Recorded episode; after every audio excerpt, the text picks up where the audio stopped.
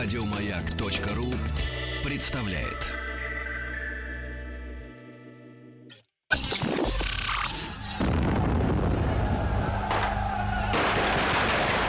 Граждане министры Временного правительства, именем Военно-революционного комитета объявляю ваше Временное правительство арестованным. Это мы Совершается пролетарская революция нашего экономики. Именем революции. Э, Дорогие друзья, здравствуйте, всем доброго Доброе утра. утро. Эм, Именем революции. Первая мировая война, часть девятая. У нас, между прочим, Денис Да, Евгеньевич. предыдущий можно найти на сайте радиомаяк.ру в разделе подкасты. В гостях у нас Василий Жанович Цветков, профессор МПГУ, доктор исторических наук. Василий Жанович, доброе утро. Доброе утро. Здравствуйте. Здравствуйте. Здравствуйте. Спасибо, что вы нас посетили. Эм, Значит, конец 2015 года. Стабилизация фронта, вот об этом будем говорить, вступление в войну Болгарии и разгром Сербии. И очень хорошо, что мы вспоминаем Первую мировую войну, потому что она в, в сознании советского человека, п- предположим, почти и детей, не существовала. То есть э, сразу была Великая Октябрьская социалистическая революция. Да. Вот. И потом э, Прямо вот сразу. это новое время, да. И что мы помним, что был какой-то э, в, в туманах забытый 1913 год, с которым сравнивали все показатели потом на, на протяжении чуть ли не 100 лет. Вот. Да. А вот по сравнению с 13 годом, вот, и вот в 13 году что-то случилось, и вот 4 года до 17 что-то было. Да. Вот. Но это было все плохое, неправильное, затуманенное.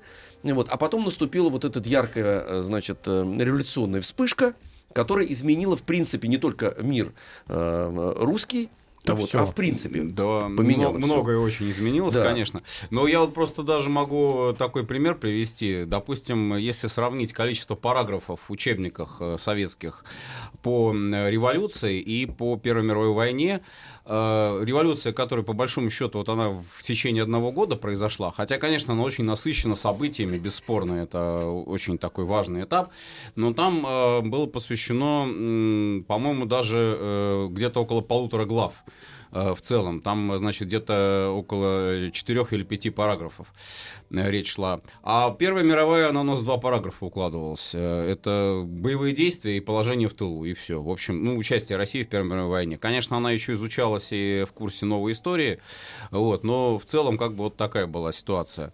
А э, в наше время, вот сейчас вот когда отмечали как раз юбилей э, вступления в войну э, России, э, и очень правомерно говорили о том, что это действительно забытая война, Э, В свое время она была Великая война, как ее называли, когда она начиналась. Конечно, еще тогда никто не знал, что будет вторая, поэтому не называли Первая мировая. А вот для нас, как раз для России, вот интересно это тоже отметить, что вот с 15 по сути, года, о чем у нас речь пойдет сегодня, э, когда фронт стабилизируется не просто э, вот начинается позиционная война, но примерно мы выходим на э, бывшую границу Российской империи, ну, примерно, конечно, не совсем, вот буквально, не один в один, а, которая была в начале 19 века. А, И э, отсюда вот многие публицисты того времени э, и даже политики, они говорили, что теперь у нас э, уже будет отечественная война, потому что вот как была война с Наполеоном, э, 812 год, вот он вторгся в Россию и э, был разгромлен, так вот у нас тоже будет вторая отечественная война. Этот термин был и раньше тоже, но вот после боев 15 года он стал особенно так часто употребляться. И было даже словосочетание, вот интересный такой момент, в ряде публикаций встречалось это «Великая Отечественная война». То есть э, вот на тот момент э, она воспринималась, 15 год, как действительно вот такое очень эпохальное, может быть, даже событие для нашего государства. Да. Да, но надо понимать, что эта война, которая является являлась мировой, э, которая полностью изменила значит, структуру мира самого, причем везде. Э, Вот, она и являлась э, пу- пусковым механизмом для процессов очень серьезных в России. Конечно. Вот, То есть конечно. это э, связано очень серьезно. Ну, вот э, Ленин, в отличие от, э, допустим, уже там наших э, советских э, авторов э, многих учебников по истории, он как раз э, войну отнюдь не забывал. А наоборот, он подчеркивал всячески, что вот война это ускоритель э, процессов революционных, что война эта э, действительно приведет к кризисам, причем не только в России, но вот если посмотреть, например, его тоже забытую, по сути, сейчас уже работу, это доклад о революции 1905 года, сделанную как раз буквально вот в январь 17 то там он э, даже вот определенные совершенно надежды высказывает на мировую революцию. Мгм. И здесь вера такая была, что э, даже вопрос, вот где она начнется, э, может быть, она и не в России начнется, но то, что она начнется обязательно, где бы то ни было, вот из тех стран, которые воюют, в этом у него не было сомнений. Мгм. И вот он перед швейцарской молодежью выступал, но, правда, в Швейцарии, как мы знаем, та революция не началась, вопреки, может быть, каким-то прогнозам. Заняты люди были, часы собирали. ну да. И- золото прятали Делом занимались, по да. хранилищам. Ну, давайте тогда ближе уже к этому концу 1915 года, вообще, так сказать, что, что делалось, какое настроение было людское, погода даже интересует, потому что все влияет, вы Ну, знаете, на настроение влияет все. В семнадцатом году это сильно сказывалось, кстати, вот я, э, ну, не 15-м, а 17-м немножко скажу. Это достаточно интересный момент. Э, Очень э, такая длинная была зима, и все никак вот снег не таял, и вот весна, весна, вот ждали весну, апрель уже, а еще снег лежит. И даже вот если посмотреть там фотографии петроградские, там демонстрации, они еще в шинелях ходят. А вот потом лето такое, в общем-то, гниловатое, скажем так. А, ну и неурожайный год был, 17-й. И осень вот тоже, вот как раз событие столетней давности, тоже очень-очень долго снег не выпадал. То есть такая была сырая, промозглая, э, скучная, серая погода. Ну или вот он выпадет и растает. И по сути снежный покров установился только где-то к декабрю 17 года.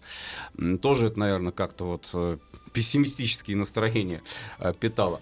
Вот. А э, ну, что касается вот 15 года, там по воспоминаниям современников э, тех лет, лето было ну, не, не таким жарким, как в 14 В 14 году вот все отмечали, жара такая, прям чуть вот перед ка- какой-то катастрофой. Ну, вот она, собственно, и произошла. А в 15 году э, достаточно сырое лето, вот, но э, такая хорошая теплая осень. И вот э, это, кстати, тоже может быть какой-то фактор такой успокаивающий. Ну и фронт стабилизировался. И фронт стабилизировался, и положение стало меняться. Хотя, конечно, э, пожертвовали Польшей, э, отдали часть Литвы, а, потеряли Галицию, которую завоевали перед этим, и Львовскую губернию уже сделали. Вот, и, в общем, считали, что это все, мы отсюда не отступим. А, Это, конечно, были такие ощутимые поражения, но все-таки главный момент, э, вот в прошлой передаче мы об этом уже говорили, это сохранение армии. То есть то, что удалось все-таки вывести войска, э, что не было этого котла страшного, на который немцы рассчитывали, э, и остановились на вот этой позиционной линии, примерно похожей на вот старую м, российскую границу. Причем, ну, что тоже интересно, э, отступили и потеряли крепостные линии.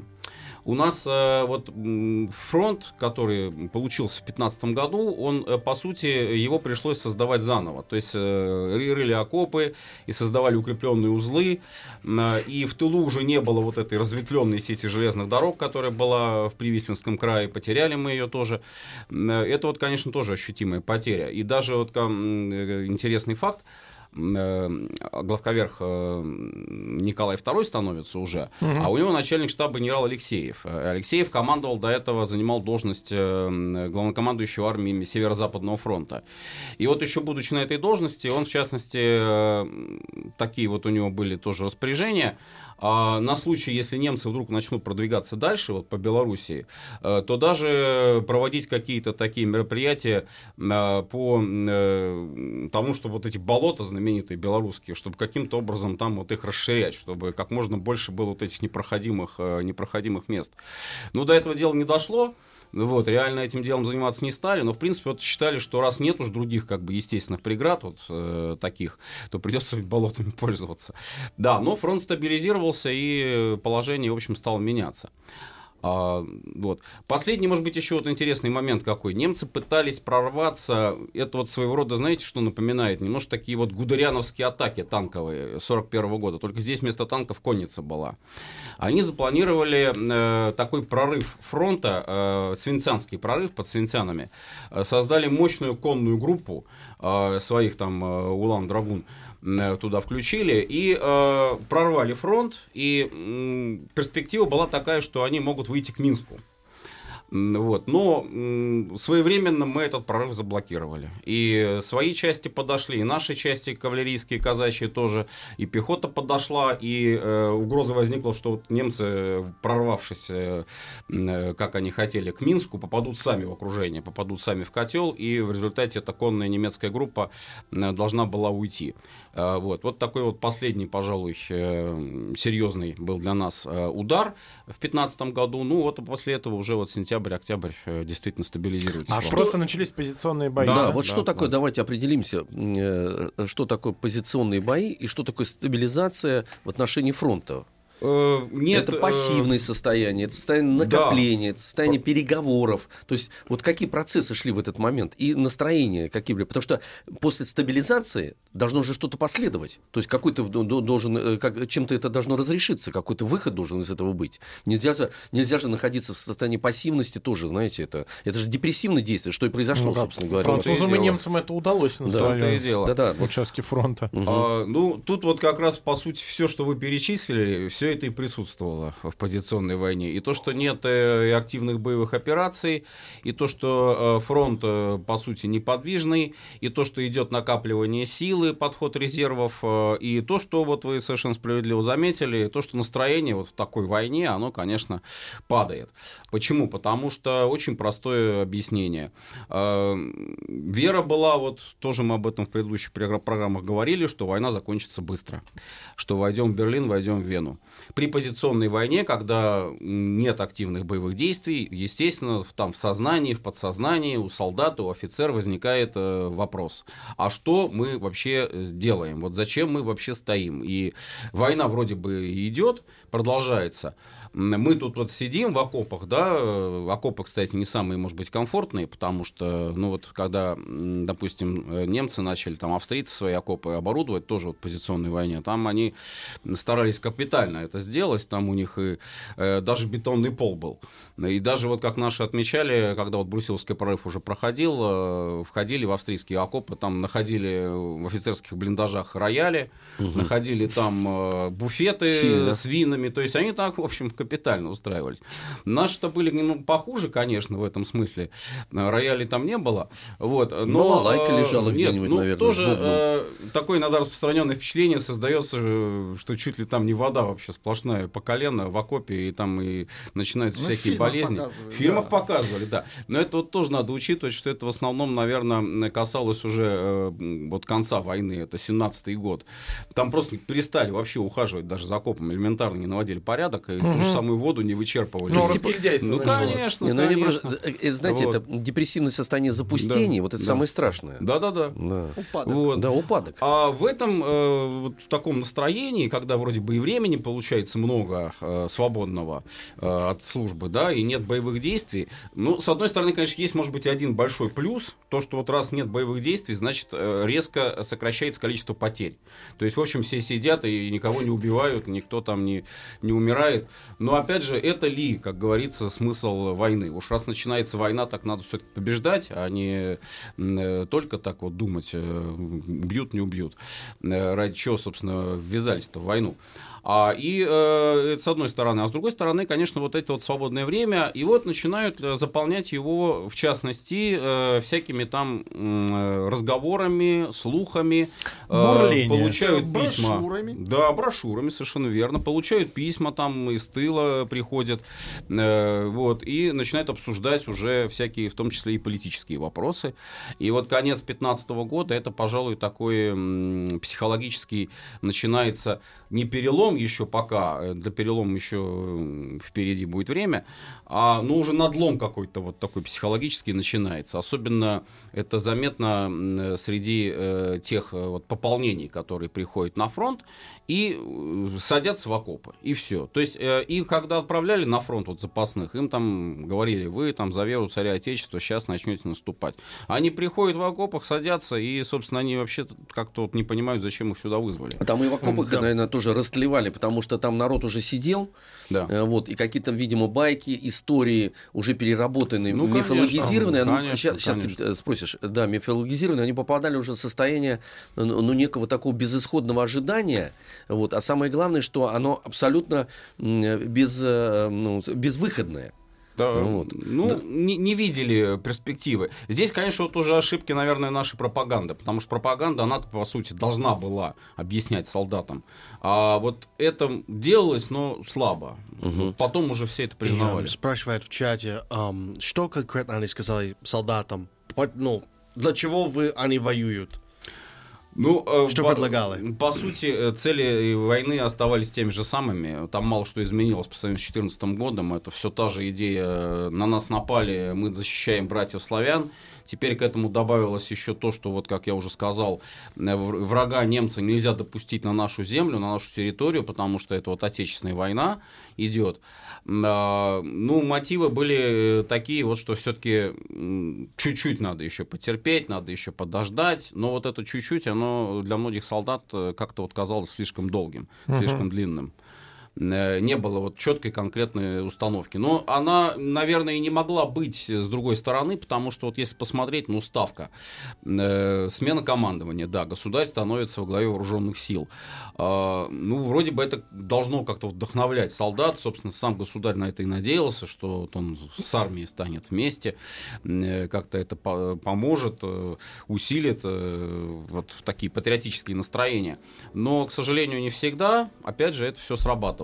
Причем э, был даже скепсис такой определенный по двум позициям. Первое, что все-таки государь, он не полководец, ну, хотя, конечно, его предшественник, великий князь Николай Николаевич, он полководческими талантами это тоже нельзя сказать, что блистал. Но у него была харизма определенная среди военных, среди солдат, среди офицеров, что это вот такой вот прям мощный командир такой, отец Ну, него и вид такой был И вид у него да. был соответствующий, да. Ну вот. А государь, ну, понимаете, вот тут еще вот, наверное, э, штамп определенный был, что вот с государем могут быть какие-то несчастья связаны. И вот тут начинали и Ходынку вспоминать, и вот и Кровавое воскресенье и так далее. А, Были вот, к сожалению, такие тоже настроения. Ну, э, это все могло быть исправлено даже не какими-то репрессивными мерами, потому что репрессии, они не лечат болезнь, как говорится, они только ее вглубь загоняют. А это могло быть исправлено, еще раз повторю, хорошей пропагандой. Вот это очень важно, потому что сейчас это называется политтехнологиями. Да, И да. специально обученные люди, и иногда даже очень талантливые, находят э, совершенно парадоксальные ходы и открывают новые идеи, умеют правильно их э, вербализировать, Совершенно верно. находят еще дополнительный виртуальный символ, э, значит, к чему стремиться, и дают тем самым как инъекции, знаете, Да, Э, да. А потом уже можно действительно на вот этих серьезных, так сказать, таких эм, эмоциях даже Ну, еще... делать что угодно. Да, угодно. Нет, ну просто действительно выйти из этого центра, раз- разорвать это кольцо, взять Берлин, ну, грубо говоря. Э, Там вот еще был очень подходящий, кстати, для этого момент, но вот, к сожалению, его пропаганда использовала очень слабо. И, Это- к сожалению, мы Да. об этом узнаем уже сразу после новостей на маяке. Хорошо. что оставайтесь с нами. Спасибо. Рабоче-крестьянская революция, о необходимости которой все время говорили большевики, совершилась!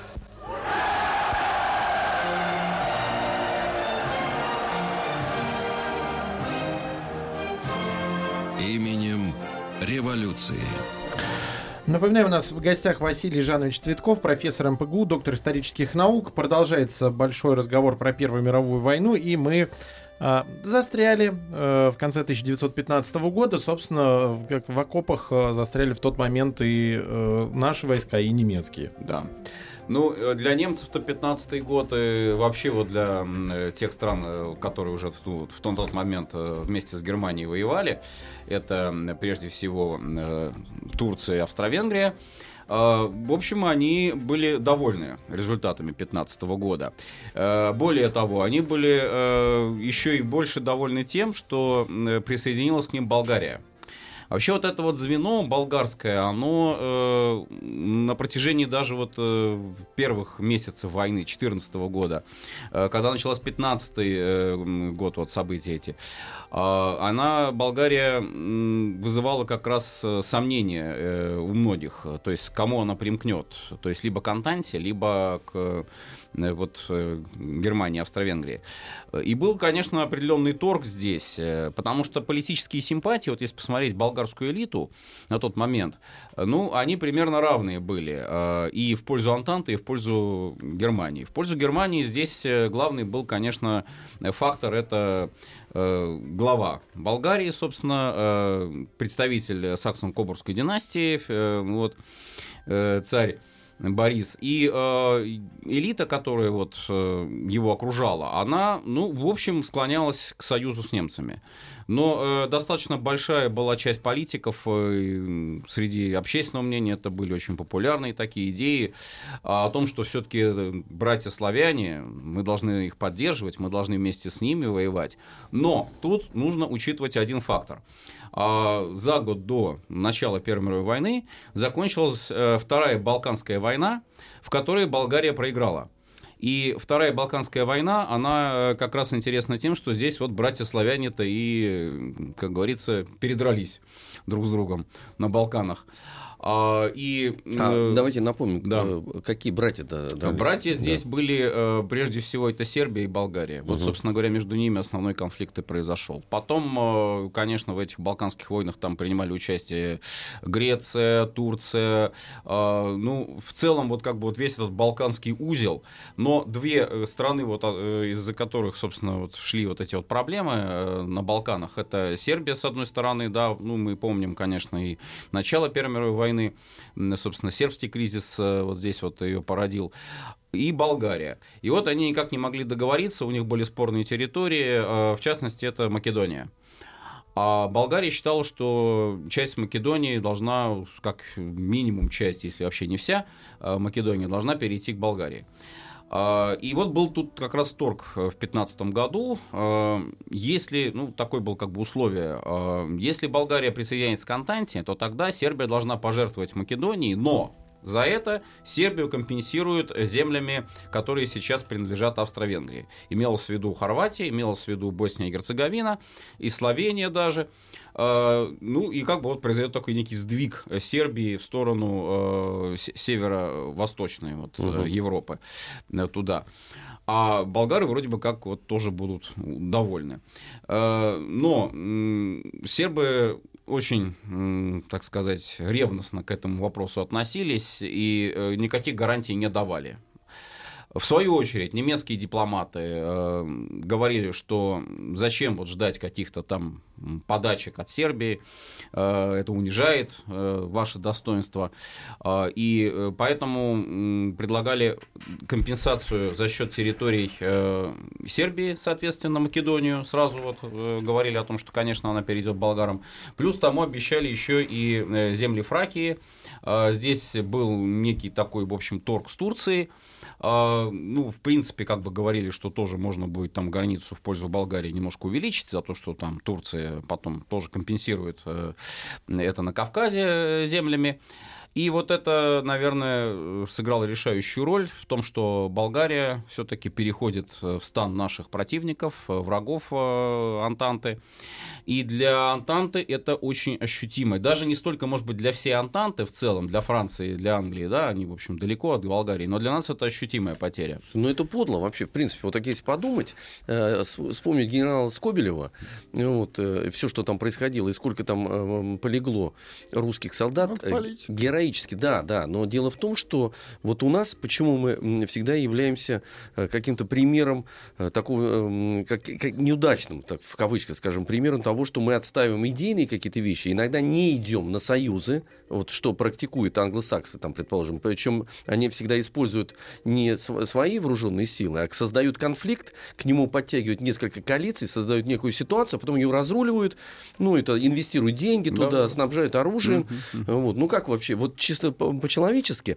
Как они? Они что, сели и прям вот, как вы рассказали, договорились э, над картой Ну, просто у него механизм, вот как он? А механизм, естественно, это были тайные переговоры, потом... Ну, над картой вот так вот, вам сюда, вам туда, по мы- большому мы вот счету, это. по большому счету Потрясающе. карту, конечно, использовали. А, ну вот вы знаете, действительно, это получилось как такой своеобразный удар в спину, потому что Болгария э, объявляет войну Сербии в самый э, критический для Сербии момент. Опять же, вот тоже это нужно отметить, наверное, важный. А, вот э, в первой части программы мы говорили о пропагандистском таком эффекте, который мог бы быть использован, но он, к сожалению, должным образом не прозвучал. Это то, что, вот, собственно, начинали мы войну ради защиты братьев славян, да, а, ради защиты Сербии. И э, так сложилось, что вот после уже стабилизации фронта, 15 год, э, вот эту знаменитую фалангу Маккензена, маккензеновские части, э, которые прорвали фронт э, наш под Горлицей с тяжелой артиллерией, э, которые продвигались к Варшаве, э, который действительно, вот это был такой таран немецкий, тяжелый немецкий таран, с помощью которого, э, собственно, наш фронт э, вот, был взломан. Вот эти все части маккензеновские переводятся, перебрасываются на сербский фронт. И Сербия оказывается под мощным ударом вот этой самой маккензеновской фаланги и не выдерживает этого удара. Э, И опять же, э, вот как нож в спину, как говорится, э, вступают в войну болгары. И наносят удар еще со стороны вот своей границы. С двух сторон, по сути, Сербия сжата. А, И, э, ну, это катастрофа, это по-другому не назовешь. И вот наш, э, как говорится, союзник здесь, э, без всяких даже кавычек, наш союзник по Балканам, из-за которого, вот я еще раз отмечу, собственно, и мы мотивируем наше вступление в войну, а он оказывается разгромленным. Ну, конечно, не до конца, потому что и король, и двор, и армия, остатки, и беженцы, огромное количество беженцев, они эвакуировались на остров Корфу. Вот. И на острове Корфу это потом даже вот очень любили так вот сравнение проводить интересное гражданскую войну, вот как Врангель в Крыму, да, так сербы на острове Корфу. И вот они, значит, там действительно этот остров Корфу держали, последняя часть сербской территории, которую не занимали а, враги. А потом, э, да, вот союзники уже помогают, Салонический фронт образуется, и начинается освобождение Сербии с юга, а, идут операции, и э, уже достаточно успешные. Но это уже будет 16 это будет 17 год. Э, вот. А здесь, конечно, очень сильный удар. Не случайно Болгарию даже в прессе вот сравнивали с э, оборотнем, который вот с одной стороны вроде бы как он такой вот славянский друг, а с другой стороны вот потом показал вот свои клыки.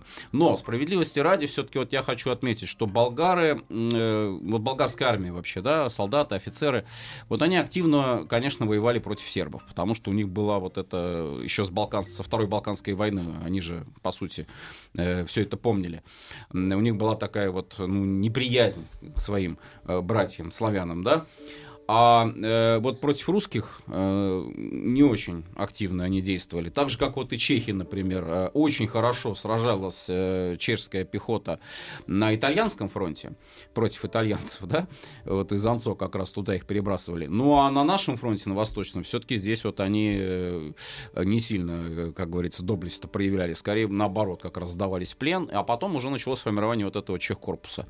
Но вот это тоже вот такой геополитический фактор, конечно, он э, к концу 17 года сложился. Да, и э, когда в в войну вступила Болгария и оккупировали Сербию, э, получилось, э, вот это тоже очень важный момент, получился вот такой блок государств. Если по карте посмотреть, от э, Балтики, от Северного моря до э, Персидского залива. Э, значит, это Германия, Австро-Венгрия, оккупированная Сербия плюс Болгария э, и Османская империя. И э, с этого момента, с конца 15 года, стали называть э, четверной союз. То есть раньше был тройственный союз, но с учетом Италии она вышла э, из этого союза и присоединилась к Антанте. А теперь четверной союз, четыре государства. Э, Германия, Австро-Венгрия, Болгария, Турция. Или еще их называли э, центральные державы или еще срединные державы, центральные державы, потому что действительно они вот держали центр Европы и э, Малую Азию. Э, Стратегически это положение у них было, в общем, выгодно, потому что э, немецкий генштаб как раз отмечал вот выгоду присоединения Германии, выгоду оккупации Сербии. Э, Железные дороги, э, коммуникации, можно было перебрасывать войска, вплоть до того даже, что турок, турецкие войска, вот они перебрасывались даже на Западный фронт. Ну, там немного было частей, но они туда э, тоже перебрасывались. И аналогично немецкие части перебрасывались на помощь, э, допустим, болгарам, э, когда вот э, началась война с Румынией в 16 году, или даже на Ближний Восток. То есть здесь вот такой был действительно коридор. Василий Жанович, а вот знаете, какой вопрос? Вот вы сказали, что м, Италия вышла из этого союза и решила вступить в другой союз. Да. А как это вообще возможно? То есть, смотрите, есть со- союзники, они о чем-то договариваются, и вдруг а, один из элементов Я не просто, передумал. не просто выходит, не просто выходит, а вступает в, в другой союз. Там мотивации какие? Только э, выгоды и здравого смысла, то есть морально-нравственный аспект в принципе отсутствует, да? Или что? Э, ну, Или в наверное, зависимости от да. ситуации. Потому что Италия, например, э, во время э, средневекового, ран- раннего средневековья, например, вот лиги городов, которые все Да, время да, да. менялись, да, Карл их, э, э, Бар- Барбосса, например, пытал их, пытался их объединить, а вот эта конфигурация, кон- э, значит, э, она постоянно менялась. Он только в один город скачет завоевывать, а он уже ему сдался, а наоборот за спиной там, может, кто-то уже воюет. Вот. Это какой-то э, традиционный для них вот это. Ну, вообще, когда вот э, я другой Ну, не серьезно, понимаете, я приведу. вот так вот думаю, дяденьки взрослые, серьезные, воюют, договариваться, а тут, да не будем больше, Но давайте с вами. Италия ведь она одна из последних вообще стран в Европе оказалась объединенной, э, потому что это вот эта бесконечная борьба. Там Неаполитанское королевство на юге, но одно такое более-менее было единственное, и Пьемонт на севере. А между ними всякие герцогства, графства, там включая Папскую область и, Со и так своими далее. интересами. Э, Естественно. И э, у каждого, в общем, своя какая-то вот специфика, своя особенность. Поэтому вот там Гарибальди тоже вот в школе, когда проходили, это э, краснорубашечники знаменитые, там тысяча Гарибальди, как вот он там прошел с юга на север и объединил на Италию. Но долго не было, конечно, вот этого единства. Но в данном случае это вот как раз Тройственный союз, вот как итальянцы вообще объясняли, официально объясняли, почему они из Тройственного союза вышли, почему они к Антанте присоединились. Неофициально, это, это другой немножко момент. Официально это то, что Тройственный союз, э, как они четко говорили, Вот это сейчас, как они четко оборонительный- говорили, буквально через минуту скажу. Да. да хорошо.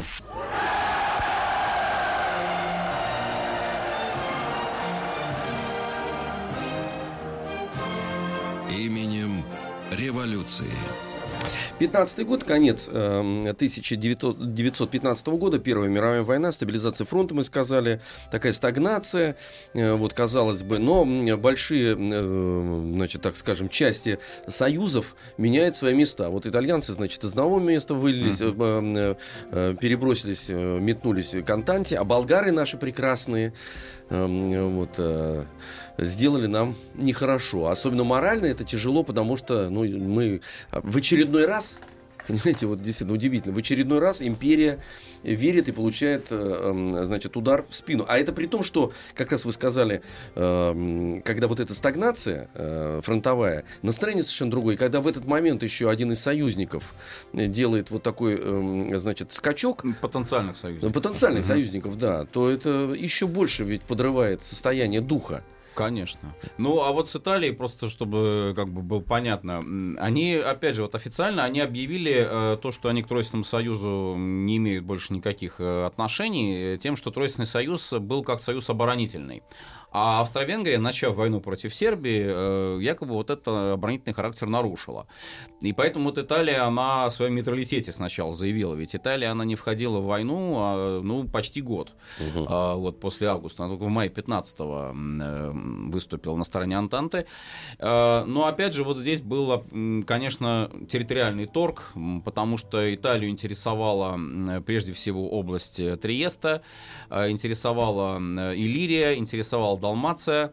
Э, Эти области, на которые, кстати, претендовали тоже сербы. А, потому что там было определенное такое столкновение интересов. Но на тот момент это было Австро-Венгрии. Вот все это, вот это вот лоскутная монархия контролировала. А, и э, в целом, как бы все-таки ну, чаша весов склонилась в пользу Антанты. А, тем более, что, как говорится, э, благие намерения, благие обещания здесь были даны итальянцам еще и э, за счет Турции, как бы, потому что здесь нужно помнить, что тоже была Итало-Турецкая война, и Италия э, у Турции Османской империи забрала Ливию, здесь э, Турция была разгромлена, э, потерпела поражение в этой войне, ну и в дальнейшем тоже ей как бы предполагалось какие-то там части вот в Средиземном море дать. А у итальянцев на тот момент, ну, начал постепенно подниматься, возрождаться вот этот тоже, наверное, имперский дух в плане того, что это наследники Римской империи, Великой Римской империи, Средиземноморская держава. Ну, собственно, то, на чем потом как раз уже фашисты играли, э, итальянские, и И Муссолини, в лично товарищ Бенито. Да, и товарищ Бенито, да, совершенно верно. Да. Вот. э, Ну, вот такой получился расклад э, геополитический. Еще одна страна, которую немцы хотели перетянуть, но у них не получилось на этот раз, это Греция. А в Греции тоже были две партии, э, сторонники ориентации на э, Германию, э, это прежде всего Королевский двор, и премьер Венезелос, который ориентировался на Антанту, такой был, в общем, даже одержимый отчасти идеей проливов тоже, как вот у нас, когда война началась, говорили о проливах черноморских, так ведь и у греков. Но у них-то ведь еще к этому историческая апелляция добавлялась, что вот Стамбул должен стать греческим. Почему? Потому что Константинополь, потому что это Византия, потому что это вот мы должны возродить ее. Э, Здесь было определенное столкновение интересов, но в целом в любом случае э, перетянула чаша весов анти германская. А, Опять же, в силу того, что Турция союзник э, Германии, а Константинополь, э, Стамбул у турок, значит, уж волей-неволей придется грекам э, с Антантой вместе быть. И после определенных колебаний, ну, Греция тоже вступает в войну. А, Чтобы уж этих колебаний не было, союзники в Салониках просто-напросто утвердили, высадили 60 э, 60-тысячный корпус э, экспедиционный, м, как раз э, те войска, которые э, проиграли Дарданеллы, Дарданельскую операцию. И вот они с Дарданеллы взять не смогли, и тогда их в Салоники перевели. И здесь вот это вот уже был последний аргумент. После него, собственно, Греция не могла уже никак не- быть с Антантой. И образуется как раз вот тот самый Салоникский фронт. Ну, собственно, он был, главная его цель, это противодействие Болгарии, а, противодействие Турции, Австро-Венгрии, возможно, и освобождение Сербии в перспективе. То есть вот к концу 2015 года вот такая тоже там ситуация.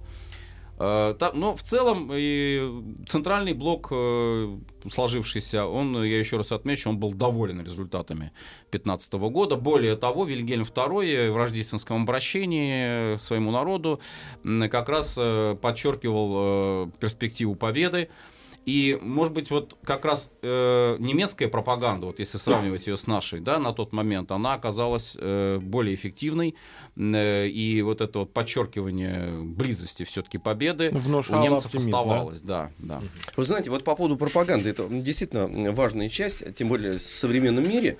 Но я вам должен сказать, что, например, очень хорошо, что мы об этой войне говорим так подробно и понимаем, э, э, что можно сделать выводы, с кем иметь дело и с кем не иметь дело, чтобы не наступать в очередной раз в 300 раз на грабли. Я как-то купил книгу, я вообще люблю историю и м, формы, например, история там военной формы. И вы представляете, это английское издание, потом посмотрел. И там начинается вот с петровских времен, хотя э, формы Пе- Пе- петровских в войске не было. Нету формы екатеринских этих всех э, суворовской армии. То есть Россия полностью отсутствует. Там даже пираты есть, даже есть коллаборационисты. А все, что касается Первой мировой войны, там представлены все, даже африканские государства. безобразие. Вот понимаете, А какая, наших нет. какая интересная. А, а наших нет. Ну, А, а- а, а, война 41 года, там, э, значит, эм, э, в Телогреке человек стоит с А, отвратительным ну, лицом. ну, понятно. Ребят, всё. поэтому очень, очень правильно, что мы этим занимаемся и пытаемся, так сказать, найти э, заново какие-то вспышки для себя открыть, эмоциональные такие. Ужас. У Я нас, по- да, у я нас по поводу- к сожалению, А сегодня по поводу в закончилось. следующий раз У нас уже, в да. гостях был Василий Жанович Цветков, профессор МПГУ, доктор исторических наук. Василий Жанович, спасибо большое. Повторы записи можно найти на сайте радиомаяк.ру в разделе подкасты. Еще больше подкастов на радиомаяк.ру.